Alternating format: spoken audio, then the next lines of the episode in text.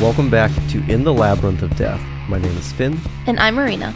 This week we're going to be talking about bridge collapses. And this is one of those things that I kind of always think about when we're on one of those really big bridges that goes over the water. So when we're going down to the Outer Banks, which is where we go just to go to the beach in the summer sometimes, there's a few different like big bridges we drive over and I always think about it like we're loaded to the gills with luggage, we're all buckled in, I've even got the dogs buckled in the back. If this thing like collapses completely, what the fuck are we gonna do? We're gonna tumble into like the sound or maybe even like into the bay. It could be really fucking bad. So I just always think about it. But before we get into it, remember as always, we're not experts at all of any kind. We just really don't want to die and we like researching and talking about it. Please listen to the full disclaimer at the end of the episode and don't sue us, we're just two regular people. My opening story this week is a fairly recent one. We were both kids when it happened, so I didn't really learn about it until just now, but it's a really crazy case and it's also like it's just insane how commonplace it felt. Like people were just commuting and then something tragic happened. So let's get into it. It was August 1st, 2007, in Minneapolis, Minnesota. The I 35 West was a busy highway with over 140,000 cars passing over the Mississippi River Bridge every single fucking day. The bridge was under construction at this time for minor repairs and repaving. In fact, only four of the eight lanes were actually open for traffic, and there were numerous construction workers on the bridge. Our story starts during the rush hour at 6:05 p.m. when the central portion of the bridge suddenly gave out. You can actually see the bridge collapse online in like a freeze frame animation from a nearby security camera. It's pretty fucking sudden and drastic. The middle part just suddenly falls, and the sections directly attached to it fall as well. So when you say that it falls, are you talking about like it makes a V shape in the middle or No, imagine like you're holding like a fucking book in your hands and you take your hands away and the book just falls straight down. Ah, okay. It didn't even like buckle in the middle and do a V, it just fucking dropped straight. So the bridge chunks plummet, like we were just talking about, it broke up. The bridge chunks plummet 60 to 115 feet into the river and the riverbanks below. And so, all told, there were 111 cars on the bridge and 18 construction workers. And you can't see it in that kind of like stop action video that you can see online, but survivors who were there said it was like the cars were all on like a sheet, like imagine a blanket on a bed with toy cars on it, and then shake it. So they kind of went up in the air a little bit before they plummeted down. So what caused this to happen? When you when I hear people say something looks like it was shaken, I think of like an earthquake. Was that what caused this whole scenario? It was not. It was years of disrepair, and I'll talk a little bit more about it later, but there was no like environmental thing that happened. It was just the circumstances, particularly of the construction and just years and years of disrepair. A survivor that day named Lindsay Waltz said, quote, I got to the middle of the bridge when it actually collapsed. I heard a big clank, is what I call it, which I think was probably a beam snapping. And it was pretty much immediate that my car started to free fall into the river. Lindsay struggled to get her vehicle out as it rapidly filled with water, saying, quote, I stayed conscious the whole time. My car immediately filled with water, so I had to find my way out through the murky water and everything was closed up. All the windows were still intact that I had felt, and it really was some kind of miracle, I guess, that something gave way. She managed to free herself and swim to the surface, where a construction worker helped her onto a nearby piece of concrete. She survived, but she had a broken back and extreme PTSD after the event. I don't even know how you can swim in basically unvisible or like no visibility water and you also have a broken back. That's insane to me. She must have had insane adrenaline going through her. Yeah, she even said that that like she didn't actually start feeling the pain until she was sitting on the concrete afterwards cuz her brain was straight adrenaline like straight survival mode. Now, folks who didn't plummet into the water were still at risk of being killed in a vehicle collision on the remaining parts of the bridge. A man named Tim Mills was driving a lumber truck on the bridge during the collapse. Now, he was mostly able to slow his vehicle down because he saw what was happening up ahead, but then he was hit by a semi tractor trailer and the numerous other cars over and over as they continued up the bridge. He described it as, quote, Once people topped that hill, we were blind to them.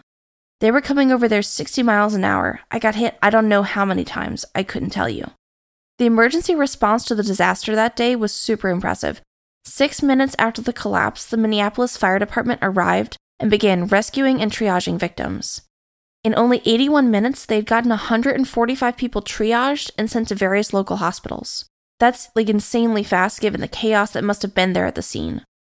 All the victims who were stranded on the remaining portions of the bridge that were still standing were also rescued within three hours. And I don't know if you guys have seen these photos or if you lived through seeing this like live on the news, but the photos of where people were standing is just crazy. It looks like something out of a movie like 2012. Picture like huge sections of asphalt broken apart from each other and at different levels and different angles. It just, it literally looks like a movie. It's insane. Tragically, not everyone survived the collapse, and the following day, rescue operations turned to retrieval operations. It would end up taking three weeks to retrieve all of the bodies from the water and the debris, and many of the people who died were trapped in that debris.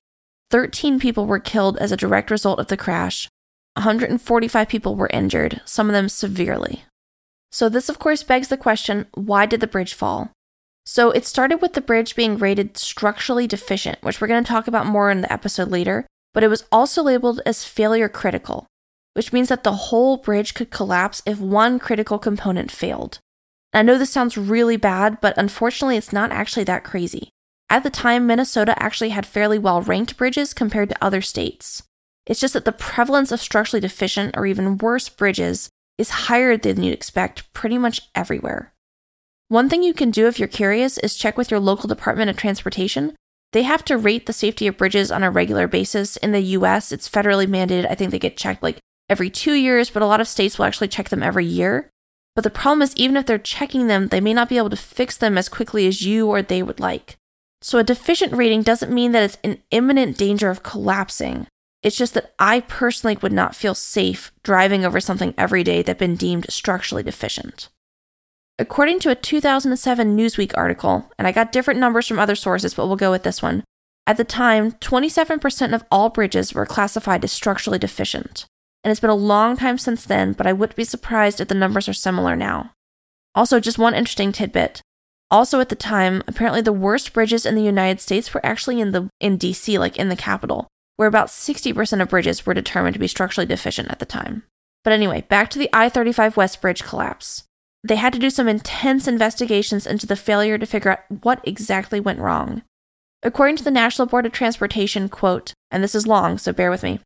It was the inadequate load capacity due to a design error of the gusset plates at the U10 nodes, which failed under a combination of one, substantial increases in the weight of the bridge, which resulted from previous bridge modifications, and two, the traffic and concentrated construction loads on the bridge on the day of the collapse. End quote. So let's break that down a little bit.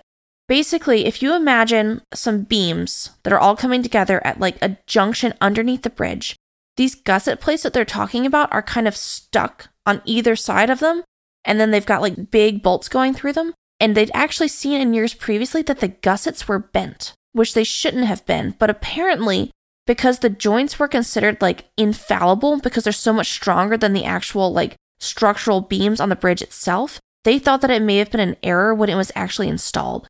But it turns out it was actually a weak point on the bridge. And it's really unfortunate because, and just bad luck, so all the traffic was condensed down to four of the eight lanes. So everybody's already concentrated in one area. And then right above those broken gussets, the U10 nodes on the bridge, that's where all the tons and tons of construction equipment was for the repaving. So it was just like a fucking perfect storm of bad shit happening that caused the bridge to collapse that day. Luckily, something good did come out of this, and Minnesota undertook a lengthy and undoubtedly expensive endeavor to replace or repair all of their structurally deficient bridges by 2018. I didn't find an article, I just couldn't find one about whether they succeeded or not, but I found one in 2016 or 2017 that they were like almost completely done with it. So you guys should feel pretty safe about bridges in Minnesota right now. So you had said that there was originally a rating of quote unquote structurally deficient, and that was part of some other scale that people use to grade how good or bad certain bridges or maybe other structures are. Could you elaborate on whether or not there's more of that scale, like maybe what a good bridge should be rated versus what an even worse bridge should be rated as? There's two main ways of doing it. When people are talking about structural deficiency, the big one is basically imagine scoring things from zero to nine. So nine's what you want. That's like it's perfect, it's excellent. And zero means it fucking failed. It's like it's really bad. So our scale's zero to nine. So when they're scoring bridges, there's a few different parts of the bridge that they look at. One is the deck, so that's what you're actually driving on. One is the superstructure, so basically what's immediately underneath the part that you're driving on, and then the substructure, which is foundation, supporting post, all that stuff. So there's three parts that they're looking at, and each one is graded individually from zero to nine. If any one of those are rated four or less, it's determined to be structurally deficient. So I don't know if there's actually like grades of the term structurally deficient. It's just that if it hits below that numeric category, that's what it becomes. Now, there's a few other terms that are interesting here. One is functionally obsolete. So that just means that when they're grading the bridge, it was built to a standard that is no longer the current standard, but that doesn't mean the bridge is unsafe. It just means that the way the bridge was built is not how we build bridges now. Like, I'm sure like ancient Roman bridges would have the same thing, but they might still be standing. So, one other thing that's interesting that we also talked about was failure critical. So, failure critical means that it's, again, not inherently unsafe at the moment, but that one part of this bridge could collapse, it could fail, and then the whole bridge could fucking come down. So, being structurally deficient and failure critical is not a great place for a bridge to be in. I feel like there's not very many bridge collapses that happen, at least in the US, very often because you don't really read about it too much. Maybe they're like singular events that happen here and there, but I would venture to guess that it's fewer than 100 every single year, if not half of that. I think it's difficult to say. I found one study saying that every single year in the US, there are between 88 and 222 with an expected value of like 123 or something. Bridge collapses every year. That does seem pretty high. And I'm not sure what they're classifying as a bridge. It could be like a pedestrian walkway. And I'm, just not really sure. But it does not happen in insane amount, but it does happen. And it happens more often in areas where bridges are exposed to extreme weather. So imagine like extreme cold weather because you're going to get wear and tear from the freeze thaw process every year, and that's going to lead to structural deficiencies. Other cold weather issue could be like salt that's used to de-ice the bridges, and then on the other hand, extreme heat in the summer, and then floods that can actually erode the base of bridges. Those are all going to like possibly contribute to collapses. And like we were talking about earlier, it's estimated that there are 43,000 bridges in the US alone that are structurally deficient and there are 167 million trips taken across those bridges every single fucking day. Going back in time to like historical bridge collapses, though, there have been some absolutely insane ones. Some of them were like involving Napoleon's troops, like all kinds of crazy ones. But there's one that I really wanted to share because the premise of it is just kind of out there. So it was May 2nd, 1948, in the city of Great Yarmouth, England. William Cooke Circus had just come into the town, and everybody was excited for the opening act a clown named Arthur Nelson was going to ride in a wash tub drawn by four geese down the river. So imagine like a clown in what I assume is some kind of like a bucket with four geese attached to it going just down the river. It's like a really crazy image, and I probably would have lined up to see it too. So a whole bunch of people, literally thousands, mostly children, lined up on the riverbank and also on a suspension bridge that spanned the river. As the clown Arthur Nelson passed under the bridge, Everyone rushed from one side of the bridge to the other to see him. The sudden shift in weight snapped the suspension chains, and the bridge like completely rotated vertical, and it actually crushed a bunch of kids to death against the parapet railing before everything eventually plummeted into the river. All told, 59 children and 20 adults were killed. So, did they ever explain why that suspension bridge failed? Like, I think you said the chains snapped. Like, why did that happen? So I'm not sure what kind of state the bridge was in. This was like 1948, so it could have been built like a long time before 1948. It was being suspended by chains. Everybody was on one side of the bridge, like watching the clown in the wash basin approach. Then he went under the bridge and they all en masse, like it was probably overweighted, all en masse shifted the weight to the other side of the bridge. And that quick weight shift, probably overweight, snapped the chain. And that's what caused it to fall.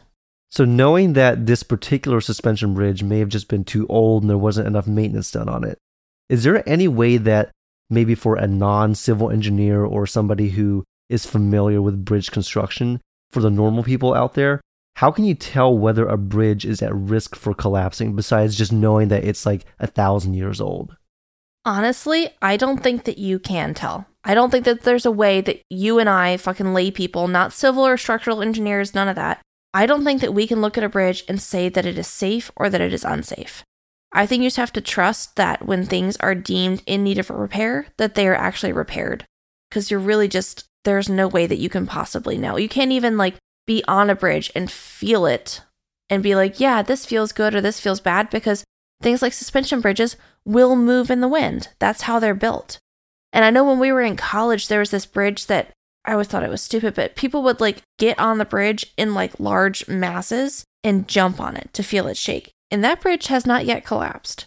So, movement in bridges, appearance of the bridge, you just can't fucking tell if it's safe or not.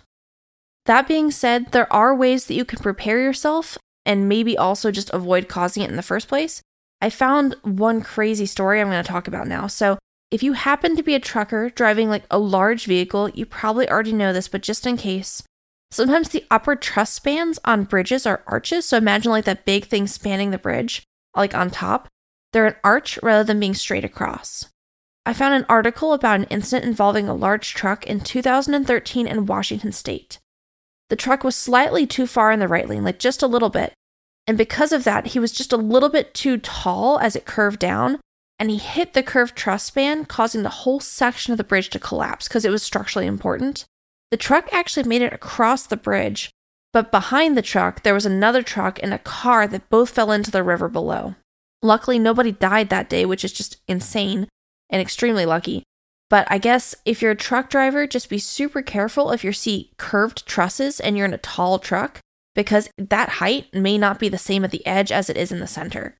And if you're in a car and you see a truck like that, that's kind of like veering towards the edge and maybe might not make it towards like the curve of that truss, just be aware of your surroundings and maybe give them a little more space in case you have to stop. I found something else interesting about bridges that are at risk for boat collisions. So, some of these newer bridges actually have hydraulic systems that will let them know if there's been a boat collision, basically, a boat takes out part of a bridge. The bridge itself will know, and then it can actually lower like the gate arms to keep you off the bridge. So, if you see that happening, it might be for a normal reason, or it might be because a boat just like collided with the bridge. So if you see them going down the arms, take them seriously. Don't try to race across the bridge before the arm gets down because you might be like racing into a void that was created by a boat. There's one last situational awareness thing that I want to bring up, and that's just being aware of the general weather situation. Like, have there been floods that may have like eroded out the bottom of it? Or if there's been an earthquake, how sure are you that the bridge is still safe? Now, if you're out on the west coast of the US where there are lots of earthquakes, you're almost guaranteed to be safe on that bridge because they're built to withstand earthquakes. But if you're in a part of the world where maybe there's fewer earthquakes, I'd be more hesitant during or after an earthquake if they're just not accustomed to it because the bridge may not have been built to that standard. Now let's talk about some actual precautions that you can take. And this one is actually like for real the most important. Keep everybody buckled in the fucking car, including your pets, even though I know it's a hassle and they may not like it. Now, this is important because it means you're less likely to be knocked unconscious when you're flung around during the fall as a bridge collapses or on impact. And if you fall into the water, you can't get yourself, your family, or your pets out of the vehicle if you're unconscious. And even if you're alone, you can't swim to the surface of the water either, so you're gonna be dead in like a few fucking minutes. Now, if you're not on the bridge already, obviously don't proceed if you see it collapsing, like that's obvious. But if you're already on the bridge, you might be fucked or there might be something you can do. If you're crashing into something hard below, like concrete, like you're on an overpass crashing into the interstate, or just like the ground or like a mountain pass or something, that's just gonna be fucking luck. Hope you're buckled in, hope people can rescue you, and it's just really luck how you land if more cars or debris land on top of you. There's not much you can do in that situation other than if you're still conscious, try to get yourself out of it in case your car catches on fire. Now, if you're crashing into water, imagine like a bridge over water that collapses. There is more that you can do in that situation, so we're going to spend a little bit more time talking about that. Now, the most important thing you can do as you hit the water, apart from your safety belt, is to not panic. And sometimes visualizing something bad happening before it happens can actually help, like, stave off that panic. So understand that when your car plummets, you're going to nosedive. And that's because the engine of your car is the heaviest part. So even if, like, you think that you can stop the car or something, if you start going down, it's fucking nose first, engine first. if you're smart enough to have your safety belt on, depending on how quickly you plunge in and with like how much force, you might have three to five minutes to get out of the vehicle if you're lucky. Now, the folks on the I 35 West, that woman who survived, she said it basically happened instantly because she fell 60 fucking feet into the water. So she's like fully submerged immediately. If you're only falling 10 or 15 feet, you're going to have more time to get out because you're not falling and being pushed as far into the water. So, what you want to do, and this is really important, do not immediately remove your seatbelt. Even if you've hit the water and water starts coming in, you want to make sure you're like being super aware because it's possible more cars are going to continue falling on top of you or there's going to be debris falling on top of you. So you don't want to undo your seatbelt until you know you're done being impacted by other things. So if you're not fully submerged yet, take deep breaths. It's going to give you more oxygen and also help keep you calm. And when it's safe, move quickly. Get yourself and everybody else unbuckled, including your pets, before you open that window or that door. Because remember, when you open the window or the door, water's gonna fucking rush in, so you gotta be ready to go, like as a whole group. And if you're not fully submerged under the water, you can just roll down your windows and get out that way. That's actually recommended, so don't try to open your fucking door. If you can still roll your window down and get out that way, that's what you should do. Now, if you are fully submerged and water's coming into the car and you're trying to open the door, you're going to have to wait for the water pressure to equalize with the water pressure outside of the car on the inside of the car. So I said that kind of a weird way. So imagine you're sitting in the cabin of your car you're under the water, your cabin's slowly filling up with water, and on the outside, there's a whole wall of water. You're not going to be able to open your door into that wall of water until your cabin is completely full of water because the pressure on the outside is different from the pressure on the inside of your car. So, if you are unable to get your windows down for whatever reason and you have to wait for the door, it's going to be a long fucking time and you're going to not have any more air in that car. But at that moment, as soon as there's no more air in the car, you can open the door as if you were like out on land. To me, that sounds like you're setting yourself up almost to fail, though, because if you're lucky enough to have landed in your car and it is not completely submerged in water, then it sounds like you're trying to wait for it to fill up before you even make an attempt to break out. Yeah, that's why they recommend the window instead of the door. So roll the window down, go out the window if you're not fully submerged. If you are fully submerged and you've gotten everybody out of their safety belts and everyone's ready to go, bust out of the window, which I'm going to talk about in just a second if for whatever reason you can't get out of the window because you can't lower it or you can't break it, at that point you're going to have to go out the door. So at that point, door is the last resort and you have to wait until you can actually like physically open it. One more note here if you're in the front of the car, like you're the driver or you're the passenger, you're probably not going to be able to open the door as soon as the water has reached the ceiling where you're sitting. And again, this is because your car went in nose first. So the butt of the car is up in the air or like higher in the water. So the last air bubble in that car is going to be in the back seat. And you have to wait for that whole part to equalize before you're able to open the door. If you have kids or pets in the back seat, you'll need to have moved back there anyway to unbuckle them. So either move back there if you don't have kids or pets, or if you do, get back there, get them out, and then stay in the fucking back. It's going to give you a little bit more air, and that gap of time between running out of air and being able to open up the door is going to be smaller and give you a better chance of survival. I noticed this whole time you were assuming that the engine's going to be in the front, so you were going to nosedive into the water first. What changes if you have like a sports car where you have the engine in the middle of the car or maybe in the back of the car? Does that change how you land, or maybe are you still going to nosedive anyways? Great fucking question. I don't know. I think it would depend on the weight distribution of the car. I mean, if you somehow, like, if I know a lot of Teslas have like batteries on the bottom, I don't know what would happen with them. They might belly flop, or if they were going with enough forward momentum, they might still nosedive. They could even flip in the air. I have no idea what would happen. I do know that if your car does flip on the way down and you're upside down in the water, it's not fucking good. It's actually pretty unsurvivable. I'm going to talk about it more later in the media section, but there's a Mythbusters episode about like getting out of a car, and it seemed like it was possible to get out of a car through the door if it was upright. So, like we were talking, just nosediving in. They did a similar experiment where the car was like belly up, and he was not able to get out of the car, even knowing what was going to happen to him without using the supplemental oxygen. Is that because you are so disoriented that you can't do it, or is there like an actual other physical phenomenon happening that's preventing someone from getting out and surviving? I think it's the disorientation, and the car also flipped over a few other times. Once it was belly up, just because it wasn't like fully stabilized in the water in that position, it actually righted itself and then flipped itself back again. So you're spending all that time disoriented, flipping orientation and all that stuff, and you don't have a lot of time as the water's coming in. So he was not able to actually get out of the car in time. And if he hadn't had supplemental oxygen and been real, then he would have fucking died. So, speaking of windows, your car battery is probably going to work for a few minutes underwater, shockingly, So you can try doing that to get your windows down, but if you can't, you're going to need to try busting through a window first. Now remember, you're not going to be able to punch or kick your way out of the window. It might seem like you can, but you almost certainly will not be able to. You need to find something sharp that's going to exert a lot of force in a small, concentrated area. If you don't have a tool for it, you can use your elbow in the corner of the window, but you're gonna have to hit it really fucking hard, like really fucking hard. So they make these little hammer things that are specifically designed for this.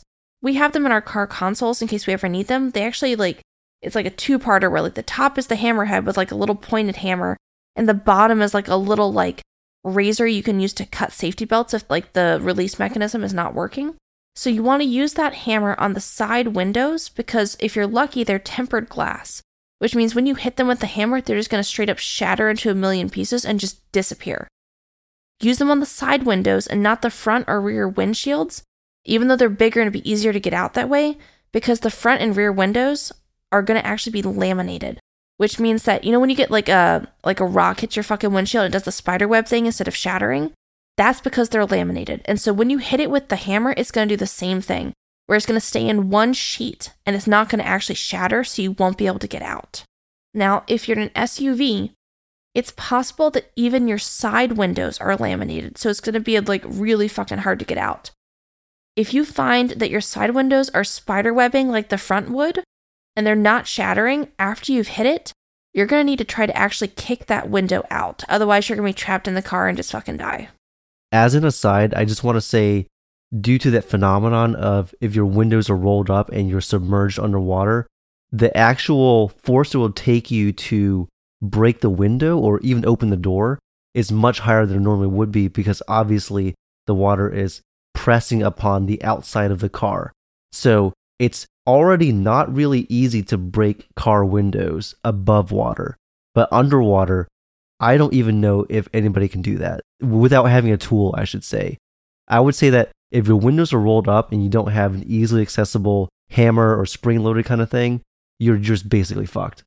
Yeah, I don't think I could accept that. And people can do crazy fucking things on adrenaline, so I don't know that it's impossible. But it's pretty unlikely. If you're like punching the middle of the window, it's not gonna fucking happen. You wanna go for the weak points, which are gonna be like the corners of it, and go after it with like your fucking elbow I don't know, maybe a fucking key. I don't know, like something that you can exert like a lot of like really sharp force in a very small area.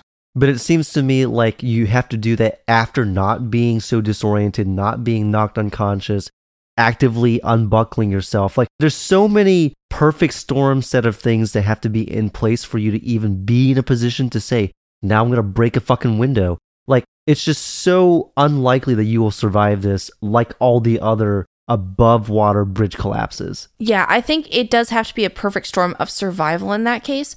Now, if you haven't fallen very far and your car is not completely submerged to begin with, then you have some more time to play with. You might have that three to five minutes before your car goes completely under.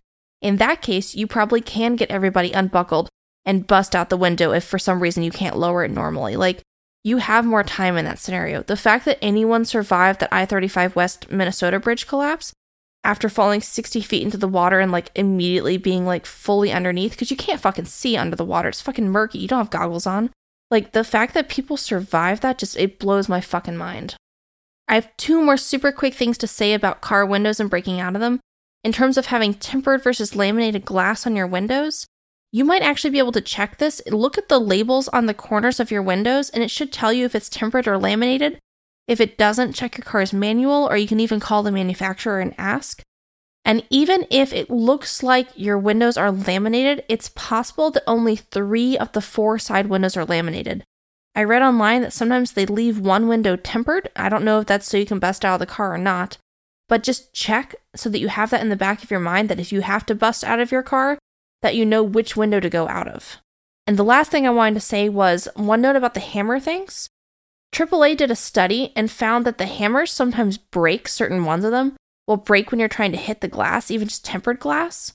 And they found that the spring loaded items were more reliable. So basically, instead of having a fucking hammer you hit it with, it's a little thing that you stick against the window, you push a button, and a little like fucking piston comes out and it breaks the window.